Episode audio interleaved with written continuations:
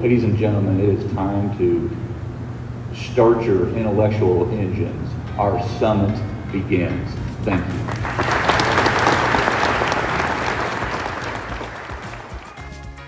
This is Ag Bioscience. It's a bonus episode. Welcome and thank you for joining. I'm Mitch Frazier, CEO of AgriNovus. This is the podcast where we explore all things ag bioscience, the people, the products, and innovations across food, animal health, plant science, and ag tech. Indiana made history last week as Governor Eric Holcomb and Indiana Secretary of Commerce Brad Chambers hosted the state's first Global Economic Summit, a truly worldwide event that welcomed more than 800 attendees from nearly 30 countries. AgriNovus led the opening discussion at the summit, focusing on technology feeding the future, the role of innovation and sustainability in the global food system. Joining us for the discussion was Elanco CEO Jeff Simmons in a one on one conversation that expanded into a panel that included Corteva Executive Vice President Robert King. Martha Hoover, founder and CEO of Patachou Inc., and Jean Luc Tete, founder of Paris based ag tech startup Horus Impact. This bonus episode of Ag Bioscience is that conversation at GES in its entirety. It was just too good not to share. Enjoy. Well, good morning. It is good to be with you over the next hours, days, discussions. We're going to talk about how best we unite, how best we bring innovation together to fuel growth. Our first conversation today is one that takes on heightened importance. We'll clearly talk about growth, but this topic that we're about to dig into, this topic is one of existential consequence. It's a topic that we all have a direct relationship with, one that we all have a connection with. And it's one that every single one of us here must unite to tackle, to solve. This first topic is about food. We look at the United Nations, they estimate that roughly one in three people around the globe don't have access to adequate food. And the United Nations also forecast that there are roughly 2 billion people that will join this planet by 2050, further taxing the food system that we saw become extremely fragile during the global pandemic. We have an opportunity to truly transform how we think about the food system, particularly in a world where we face challenges at the most macro. We're in a world where global inflation exists. We're in a world where consumer choice is driving change in behavior in the food system. And we're in a world where the food system is facing a call to drive sustainability more than ever before. We are joined this morning by an incredible expert, someone who knows animal health deeply. He's a visionary, he's a bold leader, and he's a proven powerhouse when it comes to tackling tough problems. Please help me welcome Elanco CEO Jeff Simmons.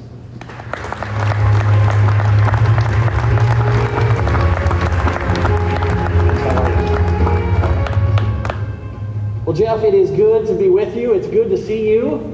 It's been, uh, gosh, maybe a month since we last saw each other at your groundbreaking, just a few kilometers west of here. At that groundbreaking, you cited your global headquarters in the center of a metropolitan area. Big move. But you talked about this wasn't just a facility. This wasn't just a building. Right? You were building a movement. Share with us what that movement is and how it relates to food security and food sustainability. Yeah, great. Um, it's great to see everybody. This is a great setup It's good to be back together, isn't it? It's wonderful to be back together. Um, yeah, so building, we kind of said, is not the not the, the noun or the physical side, but the action side, as you said. And look, this has come over time. We're coming up on 70 years as a company being in the animal business. Um, we kind of always had these seasons inside of Eli Lilly. We came out of Eli Lilly is, hey, you got to grow, you got to grow. It's part of the culture. Um, so this mindset of always growing hit about 15 years ago with purpose. When John Lechleiter at Eli Lilly and others said, if you're going to be a business unit here, you've got to impact people's lives. And that opened our eyes to something much bigger, which is, hey, animals and making animals' lives better can make life better. We're in the pet and the protein business. And just to your point, the importance of food security. That movement then really started kind of a, a faster cycle to say, boy, it opened up everyone's eyes on we're going to play on much bigger platforms.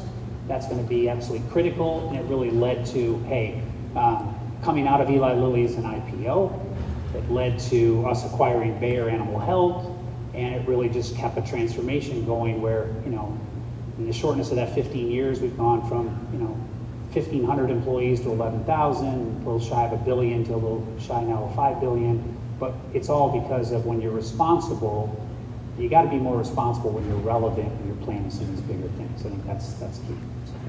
Jeff, I, your headquarters project, I think it's, Yeah. I think we should spend a little time there as we Yeah. get into food security, because I think this is an important piece of the puzzle.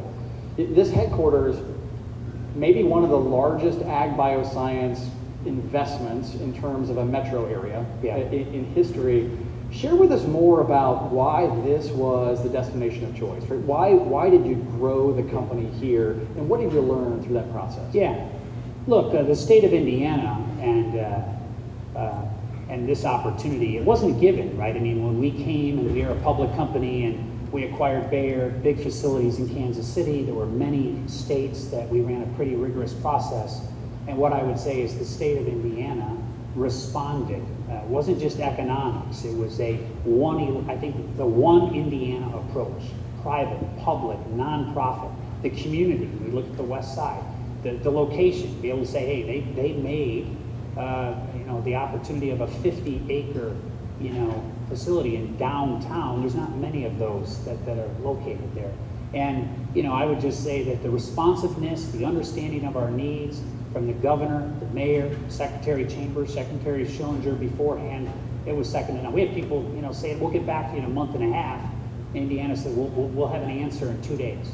And so I think it was it was just a series of all that. But I would say the team would say it was the one one Indiana, you know, approach that made that happen. And it leads to a series of things, right? I would just say it's a multiplier effect. I mean, you saw it with, yesterday with Eli Lilly.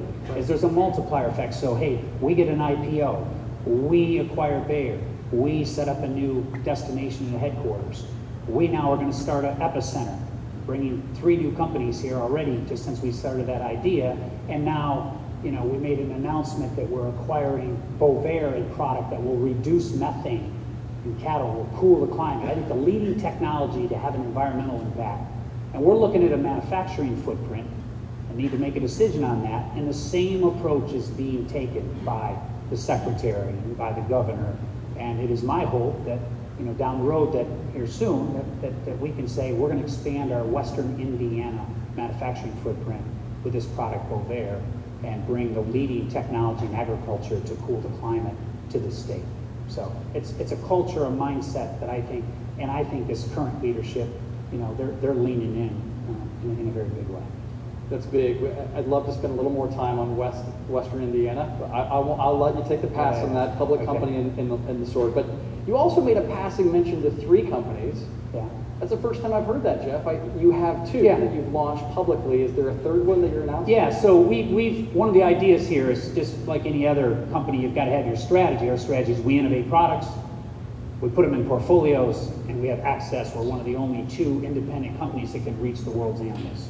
So being able to say, hey, we can reach water buffalo in India to tilapia in China to you know, cats in Chicago, there's a lot of innovators. And this epicenter, which you've been a big part of, Mitch, is to do that. So we've launched a microbiome company called BiomEdit, spun out of Elanco, that will do research on the microbiome in animals. Uh, second is Athian. Athian is a company that Scott Dorsey and uh, others with High Alpha here, and just part of the community, and AgriNovus. First company that can actually, for farmers all over the world, aggregate carbon credits, certify them, and monetize them. So farmers can. And today we announced, you know, Bell. Bell will be on the pet side. Bell will actually be a digital connected care pet company, again with a partnership with High Alpha, that will help veterinarians all over this country reach pet owners when they can't actually be in the practice of the clinic themselves. Um, so, and, and more to come, I think, because there's We've got the capital, the maturity of this epicenter that I think will, by the time our headquarters is built, a wing of that will be an incubator for, for these new companies. That's exactly right. Well, Jeff, I, you are no, uh, you've always been bold. You're not shy of taking big risks. And I, I want to step back a little bit. As we look at spinning out of Eli Lilly, giant pharmaceutical company headquartered here, you took that business, you took the animal health business out of or out of uh, Eli Lilly in 2018, successful IPO. You made another giant bet in 2020 with the acquisition of Bayer Animal Health. I think the largest acquisition ever in the history of animal health. And then just two weeks ago, I think it was now, uh, your, your partnership to bring Bovaer to the U.S. market. Bovaer is a really interesting story, and I want to spend some time there, particularly as we look at this food security, food sustainability component. Yeah. Share with us more about Bovaer and how that really fits into this puzzle. Yeah, so, you know, I think everybody just real quick, I mean, we, we've got a, and we can talk some about food security, but the two biggest challenges I think the United Nations has as you look globally, and I think we play at this economic summit right in the middle of it, is how do we feed the world right. and how do we cool the climate? And they want to do that. They say there starts to become irreversible challenges and, and problems if we don't do it by 2030. And we have worked and harbored a lot of our customer base in the protein business. Two numbers to remember 60 and 8. 60% of the world is getting the wrong nutrition. There's a third that is actually 30% that is actually not getting enough calories, like the African climate or the African continent and others. There's also countries like this where they're getting the wrong calories. And you'll hear from some of the panel probably on this. It's caused obesity and diabetes, etc. So we got to get them the right nutrition, and protein's going to play a role in that. You also got to cool the climate. And in COP26, it was very clear greenhouse gases are made up of a lot of gases, but the two that everyone talks about is carbon and methane. Carbon, a long-lived you know, gas, thousand plus years, that's not going to have an impact in the next eight years, but methane is. And methane, Bovaer, our, our, our technologies and farmers can actually help reduce that. And so, you know, this is about reducing methane in a significant way. It's a short-lived gas. Bovaer alone can reduce 30 to 50% of methane coming out of cattle, which could, that alone is more than the whole industry globally has done in 20 years. This technology alone could actually have that impact. So, and I think, look, there's people that say, well, let's not, you know, eat animal protein. Let me just touch on that very briefly to say we ate more animal protein as a world and as a country last year than ever before. We have 300 million metric tons have been consumed. The last 10 years, it's grown 60 million. The next 10 years, it's going to grow 90 million, 50% more. Why? GDP growth. And the second is if I ask for a raise of hands, how many people in the last year have been on some diet that had more protein and less carbs? Those are the two trends that have made this. So, Bill Gates, I'm sorry, we're not going to eat our way out of this. We're going to actually use innovation, and actually, the cattle industry and the livestock industry can play a major role. And there's climate neutral farming is happening. We're close to making it more of a norm in the next 10 years, and there's farms here in Indiana making as much or more off the environment than they are off milk or off protein. I think there's a really interesting piece there. We'll spend more time on this this morning, but this sustainability conversation is one that must focus on environmental sustainability as well as economic sustainability. Right? There has to, the solutions, the innovations have to be durable. Right. Yeah, absolutely. So I think, you know, without without having, you know, I think a lot of the environmental initiatives are behind and haven't stuck and haven't had an impact. What I think excites me about agriculture is there is an opportunity. Today, there's three ways a livestock producer can get value. One is in the carbon market, by capturing carbon credits. There's dairy farmers here in Indiana that are selling carbon credits to, to a state of California or other places. There's second is there's ESG, which is a big drive right now for CPG companies and others. And there's a scope three that they're willing to pay for as all these companies have made claims to be net zero. I think that's that's the second one. And look, the third one is even playing in the energy business with biodigesters and others. There's there's opportunities. So uh, there's we, we believe there's a one to two billion dollar new market in methane reduction, and that being done uh, through and with the livestock industry. About a 25% increase in the value of that industry alone. So farmers can benefit significantly from this. This idea of ESG, Jeff, is, you know, you can't open the page of The Economist or the journal or pick your favorite publication on CSG, expected to be a third of all assets under management, depending on the horizon. Lots of different folks are forecasting this, but really a critical piece as we talk about sustainability and food security. Yeah, it's, it's moved now to, this is no longer corporate social responsibility and let's put out a book every month or every year and, and it's a nice to do thing and it's a, this is, this is gonna take and make a major shift, I believe, from business being a force for good to have an impact on society in a very significant way. Most every major investor in Elanco is expecting us and they'll only stay in us and continue to be investors in us if we move significantly, you know, trends of the impact on the environment, et cetera. And then everyone else is looking at the value chain saying, if you're part of my partnership, Tyson Foods needs Elanco to play a major role with all of their producers, or you don't have a right to do business. The next five years, ESG will become three letters that uh, society will come to know, and I think society will benefit from. Society here in the States, clearly, but all around the world. All around the world, absolutely. As you talk about this sort of system of systems, right, this labyrinth, it is the food system. Jeff, I, I want to talk a little bit more about innovation because I think as, as we set the stage for this conversation around food security, innovation, big part of the Elanco story. You talked about Bovaer, we've talked about the acquisition of Bayer Animal Health, three companies you've spun out. How does your team think about innovation and what role do sustainability and food security play in your focus on, on innovation? Yeah, I think, and I'll, I'll even segue a little bit to you know what we're doing here. I go back to the Jim Collins flywheel of saying, you know, Yes. I built Amazon, I built, you know, Eli Lilly spent a lot of time over the last 20 years building their flywheel. It's hey, it's those disciplined key pieces of your strategy that you can do better than anyone else. And I think we look at innovation in that wheel to say, just like in Eli Lilly, we have to innovate. We have to bring first and best in class products to solve methane, to solve, give consumers what they want and animals what they need, and use less of the environment or you know the, the aging pack, et cetera. That you know how do we do that? Put them in portfolios, but then have access to the world. And so I think this is where I'm excited about this epicenter that we're bringing, and you've been helping lead here in Indiana. Is we're not as sophisticated in animal health as human pharmaceutical. So we don't have the capital, and the business models that, that have been designed in human pharma. So what you know we're doing here with this epicenter is saying Elanco can reach the world's animals. And there's a few other companies, you know, here, even Corteva that can. How do we bring innovators? How do we bring capital?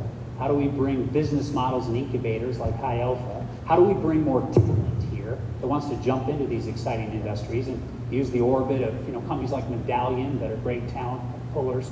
And we actually add and sophisticate that. And that's I, I see these three companies are an example of innovation needs to be more open, it needs to be supported early, and you need to be able to access markets quicker. And I think that that's that's critical, and that's a key part of what we're going to do in, uh, in animal health. You've talked a lot about the strengths and, and the, really the opportunity that's here. But if we abstract this, Yep. we think about the balance sheet Yeah. of this place that we have, are building an epicenter Yeah. together, that we as a community are building this together. Walk us through some of the debits and credits, right? What, what, what is working, what is working here, and what challenges exist that, that we can solve collectively? Thank, thanks for the question, Mitch. So I think we can get excited, but we also got to look at both sides. We need a balance here. I think it's really critical. So look, on the positive side, even why we selected this, and this is going to be our home, and we're going to put more investment in, in this area in Indiana than any other place, is look, this is this is pro from an economic standpoint, affordability from a family. It's pro business. It's you know the coasts are moving to the center of the country uh, from this pandemic, and there's a lot of positives here for you and I. Food, ag, tech, universities. We have the best university president. Sorry, I'll make that plug in, in the whole world, in Mitch Daniels. We've got you know a lot of the you know AgriNovus CICP. So the community's right. That's the positive I see on, on the side. I think on the liability side, and it's been talked about. Look, we got to get a couple of the macro things right. You can't be bottom tier or in the bottom third on, on health. I think that's that's you know important. Um, and, and there's a couple other factors in there that I think are things that we need to really look at. You know, education and health are not where they need to be, healthcare where they need to be. Um, I think that's really important. But I think the biggest one is talent. This state, if we're going to compete as truly the population moves more remotely and Indiana becomes a destination, it has to be a talent attractor. We're not where we need to be for diversity. I got to look like my, my customer base. Nine out of 10 veterinarians coming out of vet school are females, consumers. And, and I, need, I need more diversity as a contractor here. We need to change that. And then I got to make my little plug. A couple things hygiene wise in the next five years. I think the cities that win in the middle of this country will be determined in the next five years. Two things that I see that need to, the center of this city needs to be more dynamic and cleaned up and improved to where it is. Um, and I think uh, the others, you know, the airport. I mean, today I have two destinations I need to get to. I love the airport, but I can't get to Kansas City and I can't get to Europe. And I know we're working on that. So I'm excited though, as a whole, that hey, when I look at the balance sheet, it's very hard to find a culture in a one Indiana type place anywhere else. And all the pros far outweigh, and, and, and, the, and, the, and the credits, the negatives, can quickly be fixed, and I know that, that they're on everyone's agenda. Well, it takes leaders to, one, identify the problem, but to be part of the solution. Yeah. Right? And that's why we're here today, is to Right. tackle solutions, small, big, global, and let's talk about food security. Yeah. uh, And sustainability, you know, as, as we open the aperture and really start to look at this globally, you mentioned early on, you know, this shift that we hear in very developed markets around, boy, we, we think we're going to move away from animal protein. We think it's more of a portfolio of protein. Yeah. Walk us through what, what role truly does animal health, animal protein play in the future of food security and sustainability? Yeah, and we can talk more about that, but let me just stop on food security, everybody. Uh, the world's gotten shocked. We were, we were improving. More people were food secure, more people were eating the right food. And in the last two years, the food insecure has doubled in two years, mostly because of the pandemic. Then in comes the inflation. Every 1% up is another 10 million to become food insecure. Then the war, Ukraine hits, the ports shut, big supplier of wheat. That's added millions more people that are now on the brink. China has close to 16 months of inventory of food. America, between two and three months. Many countries, weeks. Our food inventories are as low as they've been. You put all this together to say, hey, Indiana has an opportunity. No, no, no, Indiana has a responsibility, especially us in the ag and the food business. Uh, we're, we're you know, one of the biggest announcements this year you're going to hear is Corteva moving their headquarters here, another major player on the plant side. We have to play a significant role. Regulatory, talent, innovation, fighting for exports. Food must cross borders. Animal protein will play a major role in that, no question. And animal protein is the fastest growing segment, protein is, in food today. And I always say, look, food is a personal choice. Uh, I, you know, I jokingly said for all the vegetarians in Elanco, we started a pet business uh, to make everybody, you know, chase, chase the cause and the purpose. But it's very personal. Nobody should change in, in, in what you can afford and what you desire to eat. What I would say is the world has spoken very loudly that animal protein, meat, milk, eggs, fish, is absolutely critical to the, to, to the long-term future of the diet of the population. Don't think you're going to eat your way out of this or change a diet. I think animal agriculture can play a role in feeding, improving the health, lowering medical costs, and cooling the climate. That's, that's the exciting space for you. I love your focus, Jeff, and we're going to hear more about this from the panel here in a moment, but this idea of economics, like I, I keep coming back to this idea that, that profitability and economics have to be a part of food security. Typically, we think about them almost as two separate beings, right? Food security, make sure we get food to people in need. That's really important. But to make that solution durable, to make that long lasting, there have to be economics involved. Yeah, I mean, let's not, you know, data has to, there's, there's some prevailing forces that play, not just in business, but in life. That's right. You know, consumers choose, economics play. There's bigger forces we got to consider, the environment. You know, we can talk about organic or non, you know, animal protein waste. They aren't necessarily more nutritious. It's a choice people are making. They aren't more affordable. They mostly aren't more environmentally friendly. That's why we need to be able to look at these things. For farmers to move and become environmentalists at another level, there has to be economics there. They're in a low margin business and a seasonal business. There's times where they make money one year and lose the next. I believe this opens the next frontier of, you know, economic sustainability will drive environmental sustainability. The past CEO of Tyson said, sustainability starts with profit, and that's what makes it sustainable and, and lasting. So, inside of Indiana, the one Indiana, private, government, public, I think big company, little company, this is something very, very unique to the state that you can't find in other places. Before we welcome the rest of the panel, I think it's important that we always share action steps, right? Calls to action are important. Food insecurity, just before we welcome the rest of the panel, what needs to be done? What, what, can, what can people here do to really, really change the trajectory of food insecurity? Is it time invested? Is it money invested? What is it? I think, you know, without, without question, um, you can always start local. There's a lot of initiatives even here to say, you know, Indianapolis is, is on track to be one of the first food secure cities with, with all the collaboration again. There's, there's work to be done, but it's not just government and a SNAP program, but it's a lot of other things. So I think one is always start local. I think that's critical. I think the other is, look, I think the supporting of the big forces that I just mentioned, it's going to come down to talent, having right people in right roles, the role that companies like Corteva and Elanco and others can play, innovation, the supporting of innovation. We have a regulatory body in Washington that has fallen from top tier to middle tier. We need to have more predictable, more consistent approvals of innovation to, create more food on less resources and exports. Uh, this, this country and this state, exports really matter and are critical. Those are some of the fundamentals when whether it's policy or whether it's positions companies are taking, I think that's important. Excellent. Well, let's, uh, let's broaden this a little bit more and welcome the rest of the panel to the stage.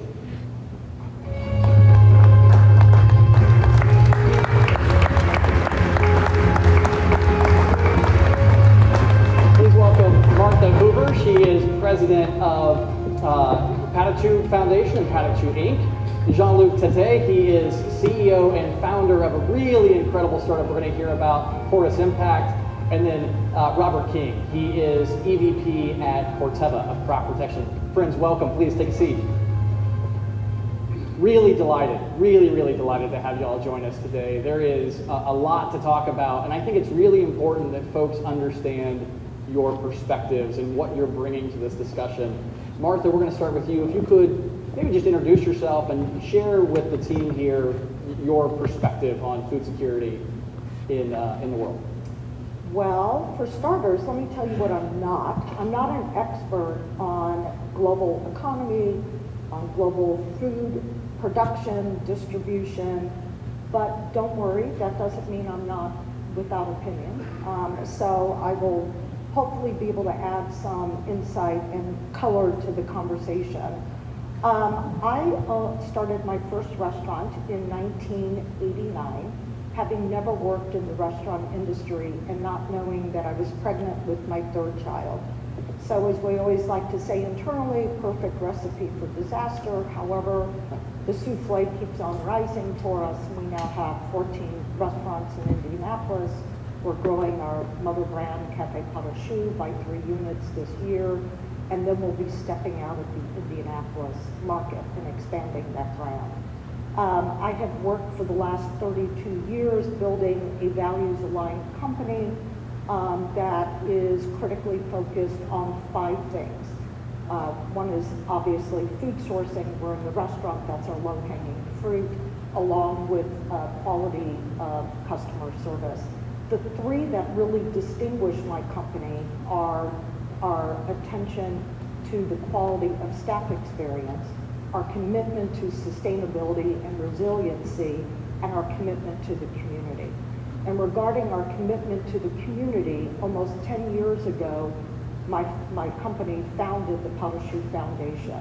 Our mission at the foundation is to help solve childhood hunger in the areas in which we serve our restaurants, so in Indianapolis uh, where one in five children go to bed in um, hungry in our community.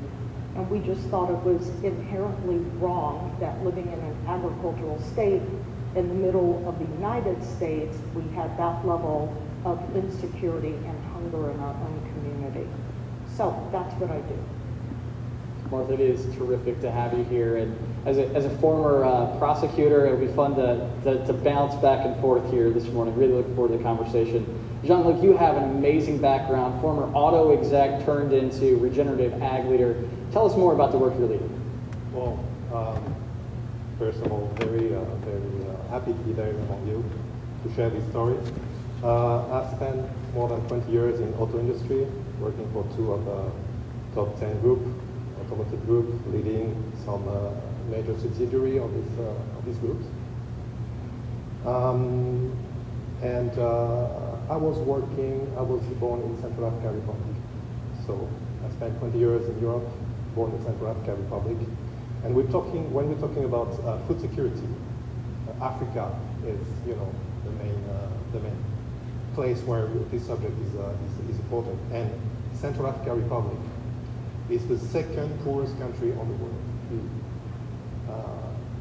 60% of the population is uh, living in food penury.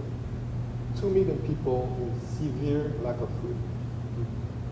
Um, the local production, although it is an agriculture country, you know, 80% of the population is doing agriculture, the local production is less than half of the needs. So you have amazing uh, result out of that. For example, you take cassava. People are eating cassava every day.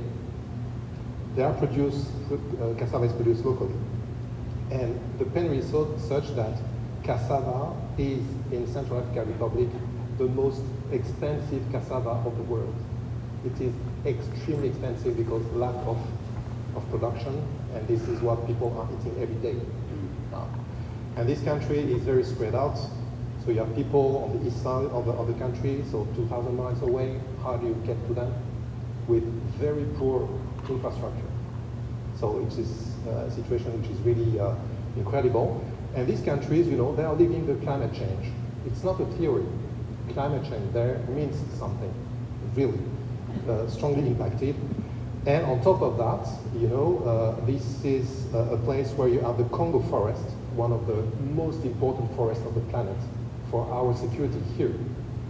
We're living a very fast deforestation, strong deforestation. People are going in the forest, picking up uh, wood for cooking in the big uh, cities, which are growing like, like crazy.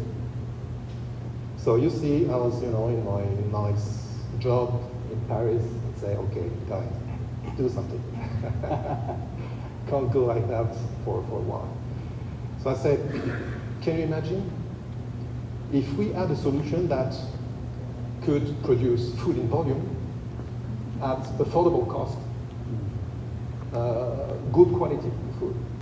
Can you imagine if we had food production that can, on the same time, produce good food, cost effective, but as well regenerating the forest or stopping deforestation and regenerating the forest? Uh, can you imagine if we had a solution that could be on sites where people need it the most? And last but, but, but at least being an industrial guy, say, oh, what if this solution was a good business case? Let's make it. So then I started, uh, I created, I founded Horus Impact, uh, based on one idea, is to say, we have to take the soil as a partner and only this perspective changes completely the way we are thinking agriculture.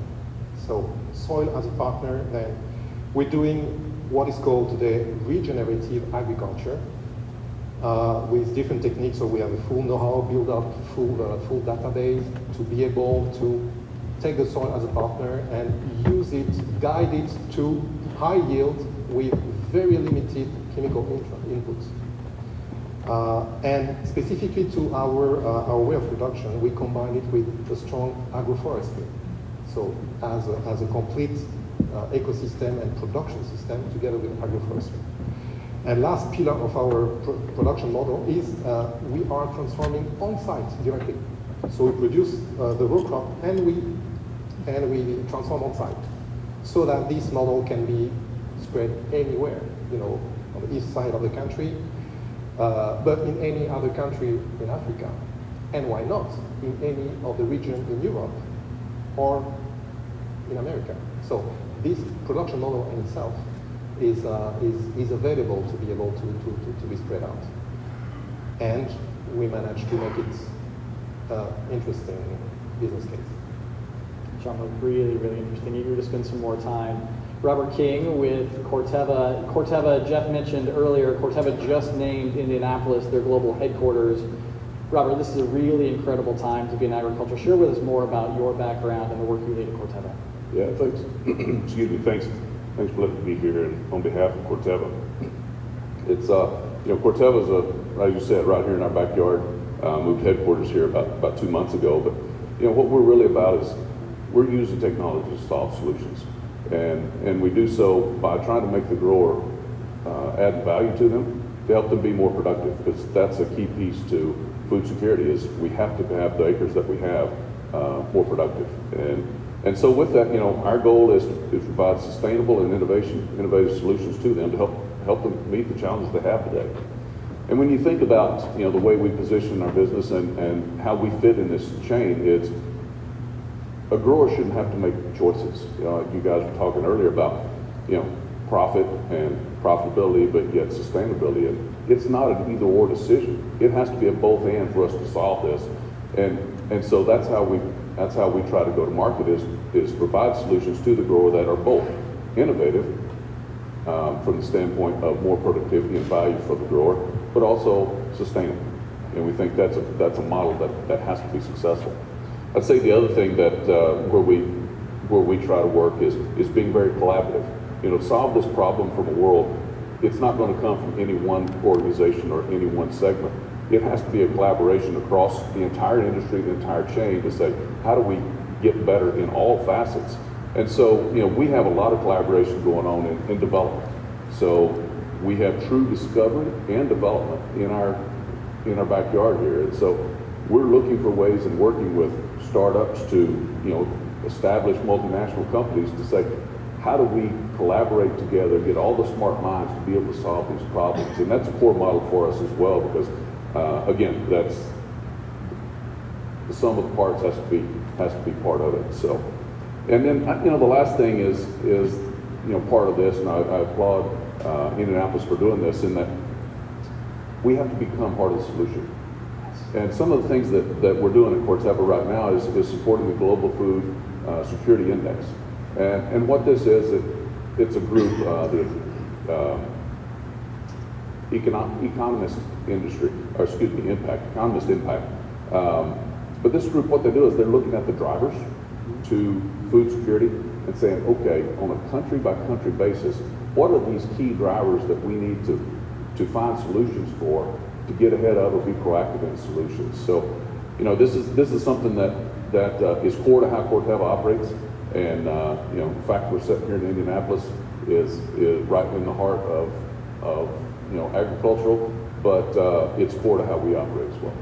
Uh, really good, Robert. Thank you. And I think this, your all of you have highlighted innovation as a key driver, and I think it's important that we anchor on how big this problem is. Right? There are folks here from you know, 30 countries. We have people from all walks of life, different industries. If you could, just a quick comment on how big is this problem? When we talk about food security, food sustainability, sort of help anchor this conversation. Is this is this something that, boy, compelling call to act now? Jeff, you want to start us out? Absolutely. I think Robert said it. I mean, we've got to we've got to give consumers what they want. I think Martha represents that as well as anybody here. You know, we've got to give the farmers, the animals, the land what it needs, and we've got to use less environment. I think this third dimension brings something that is an opportunity. We, we not only can be part of a problem, but I think we can create a next era of economic opportunity. And economic and environmental sustainability is absolutely critical. I would hit two things on innovation that I think are Yeah, critical. please. One is sourcing. If you look at Elanco's top 25 innovations, most of them did not come solely from inside, to Robert's point. Innovation takes openness, collaboration. Some of the best inventors are small.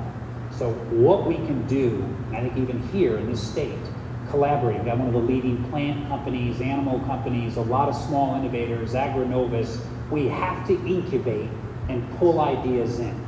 We don't have a sophisticated capital structure. The first 18 months of an innovation is make or break. Many of the best ideas have never continued long enough to be discovered. So I, I step back and say we've got to let inventors do what they can, encourage them to be here, and then how do we leverage the One Indiana openness to bring openness to innovation? I think that's and, and fund it and incubate it and drive it. I think that's critical. We we have a few things together actually. One of our bigger products actually came from uh, Corteva. So, and then I think the second is talent. We can come back to that, but it all comes back to people. And you, you, we've got to have some of the smartest, you know, craziest thinkers, and it can't be just, well, it's a land grant school, let's go pull some people. We need people from all over the world. We had a meeting this morning with India, the ambassador from India, how important talent we get all over the world to be able to do things. And I think that's, those are the two things to me that I would say can, you know, excel and multiply innovation faster than anything is incubating, innovating early ideas longer, and bringing talent into, into our companies. Other thoughts on big largeness, scale of this problem? Yeah, I mean, absolutely. I agree with, agree with what Jeff's saying in that, you know, the uniqueness of, of Indiana is one that doesn't jump off the map at us. In that we're sitting in the mid, Midwest, Midwest America, or excuse me, uh, in the middle of America, right? And, uh, you know, we talk about being the crossroads, et cetera. But if you walk over to our campus, we have 700 people there that are working on discovery. And it's an international community by design because it has to come from all walks of life to find ways to do that. And that's not something that you, know, you think about when you think of Indiana, but it's sitting here in our backyard. And the more that we can begin to tap on this international aspect of, of how we innovate to bring these solutions to bear, uh, we're going to get stronger. You know, the interesting thing about it is we have to get faster as well. And we've got to find what those enablers are. But Today, it takes 10 to 12 years to get a, a, new molecule all the way through, registered, and to the market. That's entirely too long to solve this problem. We have to get faster at that, and it's going to take everybody looking at regulation to food security and safety to make sure it all works, but we got to get through it faster. Jean-Luc, please. Somewhere on, on innovations.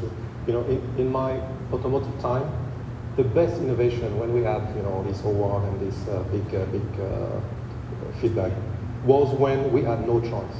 We put the teams in the situation where the only way out is innovation, and then you get Yeah. really tremendous ideas and very fast. Um, this is as well one of the motivation of going to car. You know, people say, "What are you going to do there?" Poorest country, poorest country on the, on the planet. You could not imagine how creativity, how creative is these people. And you cannot imagine how the willingness to change things is strong. And then you have half a way for innovation. And it went extremely fast. And uh, I think what we need now to, uh, to, to, to make it happen faster um, is, is to bring some competency. And I was discussing yesterday with one of uh, local university uh, uh, executive about building some, some uh, uh, partnership. I would dream to have partnership between university here and our, our company within the forest close to the pygmies. You cannot imagine how many practices they have that we have forgotten. That way we can bring up to industrial solution. Ideas are there. Question is how we make it benefit from everybody. And this is where the link can be done. Martha, you see uh, through the foundation, you Yeah. see the problem in real life uh, every day.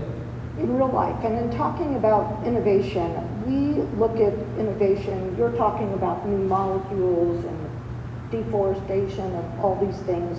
We believe that the innovation that we can lean into is a different view of, of how to solve hunger in our own community.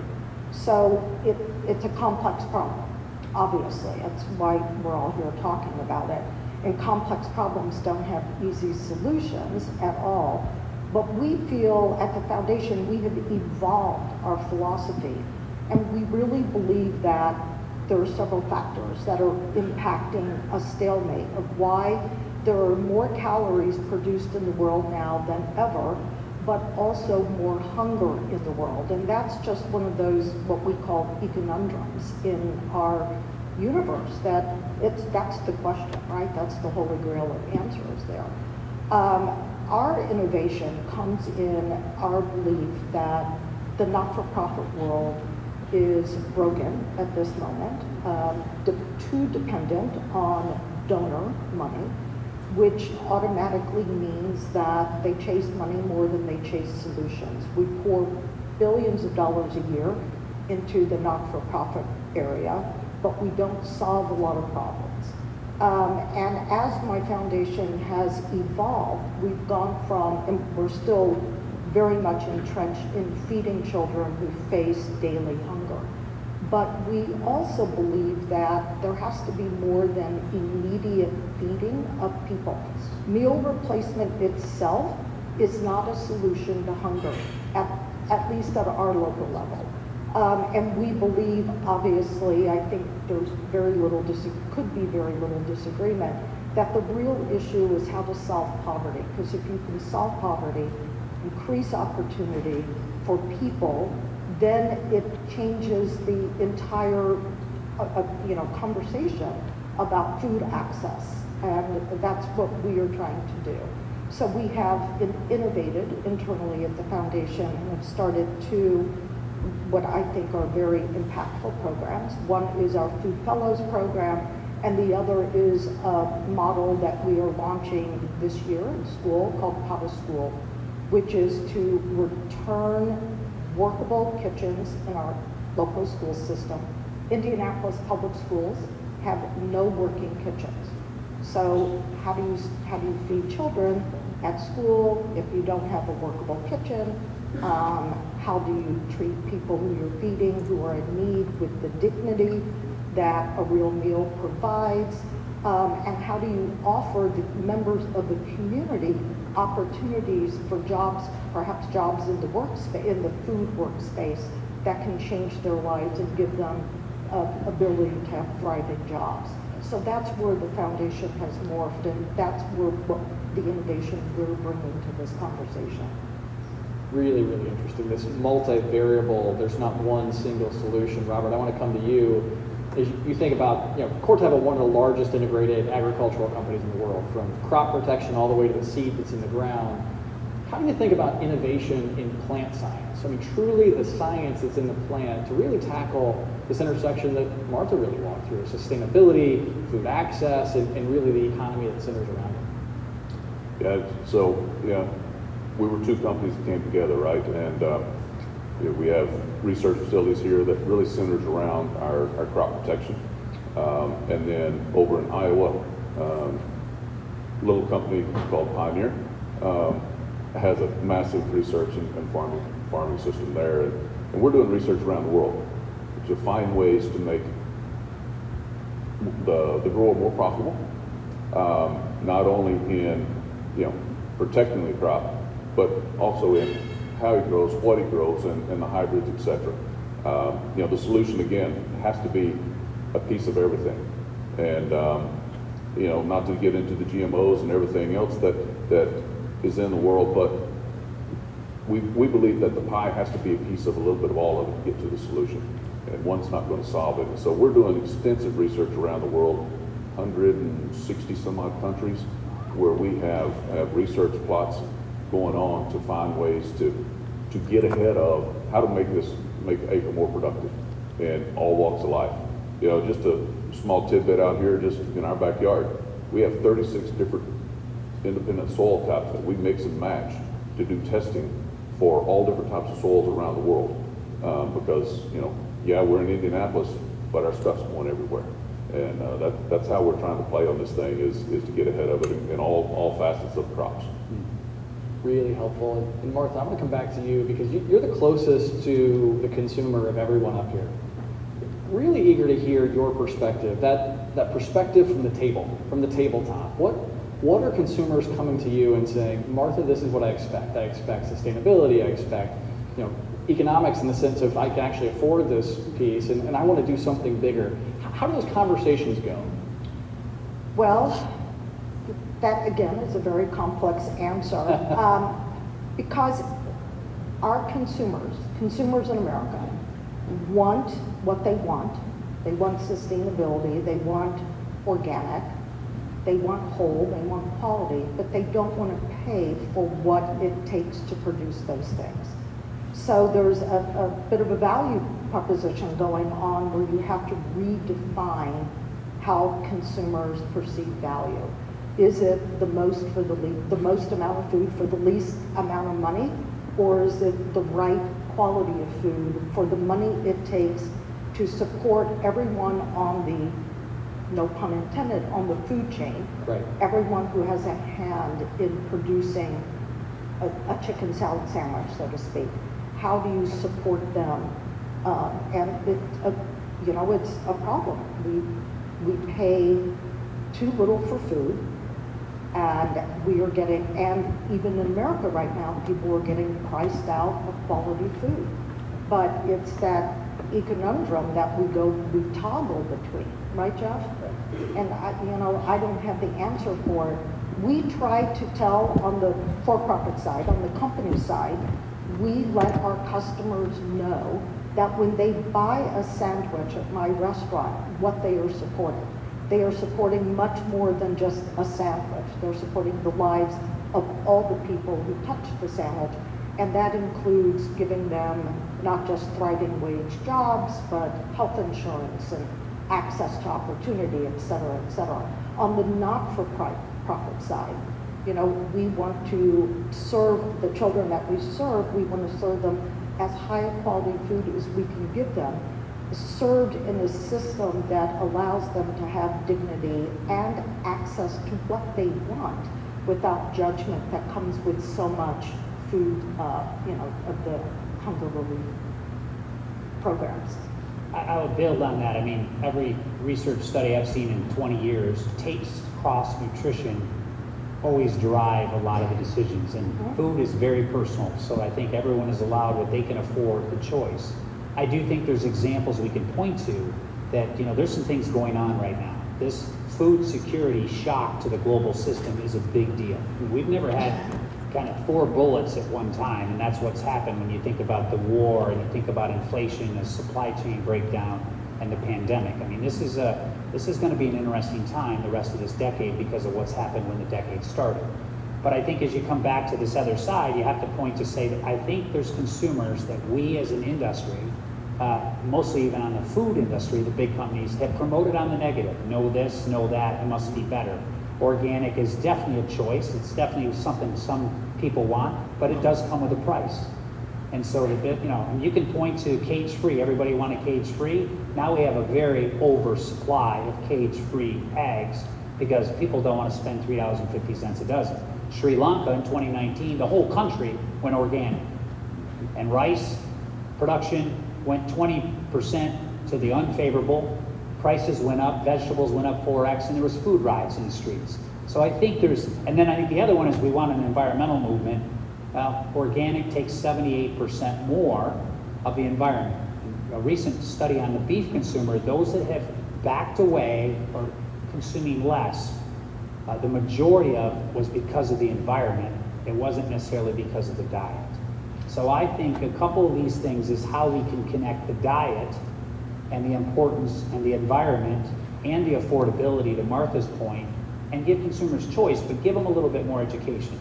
The two big forces in the next, next eight years is how do we handle the food insecurity and the system that's broke on that and the environment. And believe it or not, it's a little bit contradictory to most consumers. Organic is not necessarily the most environmental. So how do we do that? That's I think that's going to be the next eight years is going to play out more at the table than ever before. Jean-Luc, you are seeing that right now with your work in Africa, right? This idea where communication is critical. Communication around blending this notion of forestry and soil health and crop production. That's a communication effort as much yes. as a science effort. Yes, of course, of course. And, and this is not so uh, so obvious when you when you start with, you know, are you doing forestry or are you doing uh, food production? What are you doing? In fact, uh, the vision we have is to break this frontier. You know, uh, we're talking about uh, uh, having um, um, bio food, but what we're doing is limiting is you know where the cursor are going to be. We're not forbidding to use chemical inputs. When we need it, we use it. It's a combination. It's where we put uh, these different items of production taking care of what we already have. So take the, take the, take the tree, can, can, uh, can fix the soil, for example, combining both, then you have a better result. So basically what we're doing is breaking the different frontier of different, different uh, visions. So what our model is an integrated model. So from the soil production together with the forest, together with the transformation on one side. And uh, the, the challenge is the competency to make this integrated model running. This is where we need really to have tight connections here and there and, and, and, and to, to, to build up this next model. But I'm fully convinced we will go from global vision, you know, production of crop, production of uh, whatever, to multi-local solution, integrated multi-local solutions. But each of these local solutions will be will be its own solution. That's why the key uh, the key know-how item is the database. Is the database we're building because this database in Sri Lanka will be different from the database in Bangui, will be different from the database in Salvador. But the way the vision need to be the same, and we need to connect these local solutions. The, the global food chain, distribution chain, production chain is so complex, and I wonder sometimes if it doesn't, if, if that also means that it is more sensitive to any risk than a smaller, more localized solution. Do, you- do you have a sense about that? Because I, I really don't know, but I liken it to the global financial system where one, one tremor can create a worldwide decline. We're talking finances, but when you talk about food, you're talking about real lives, right? So how, um, Yeah, and I think there's also an aspect we haven't talked about, there's a lot of politics in food. yes, and uh, a lot of politics in trade. And we can feed this world, you're right. We have enough calories, we have enough food right now to feed, you know, 8 billion people. but it's in the wrong place and it doesn't cross borders very easily as well. So I think that's another factor that adds to the and what, complexity. do we ever talk about food waste as Yeah, openly as exactly. we should? It's- Right. you know, forty percent of food that's purchased in the United States is wasted. And that's at the consumer household level. I want to dig into this this idea of politics around food, Martha. I think this is a really good point. Jeff, the, the system you set up, Robert, you touched on this earlier, so I'm going to come to you with this. We, we look at this this labyrinth, right? It's the only way I know to describe, maybe patchwork is a different way to describe it, of a regulatory environment, certainly here in the States, that is challenging. We've talked about that. But this is global. I mean, the, the global regulatory environment, decisions that are made affect trade, which ultimately affect access to food. Share with us more about just what, what is this challenge? How does this network work and what can be done to improve it? Yeah, great question. And uh, if I could sum it up and, and write a book on it, I wouldn't have to sit here the rest of the, rest of the day. I'd be off sitting on the beach somewhere. But no, seriously, um, you know, the more consistency we can have out of out of regulations, the better off we are going to be. Um, you know, when you talk about you know 10 years to get get products to market, and the global supply chain that we've got, and every country has has different different needs. Um, you know, a little known guy by the name of Steve Jobs um, made a made a comment that it's much harder to be simple than it is complex, and that's what we're faced with. Is you know, it should be simple, but it's not. It's extremely complex, and we have to find a way to shift that. When you look at the the you know the global market from a, a supply chain standpoint, we're totally out of balance, um, and that balance is critical for moving forward to say how do we begin to solve this.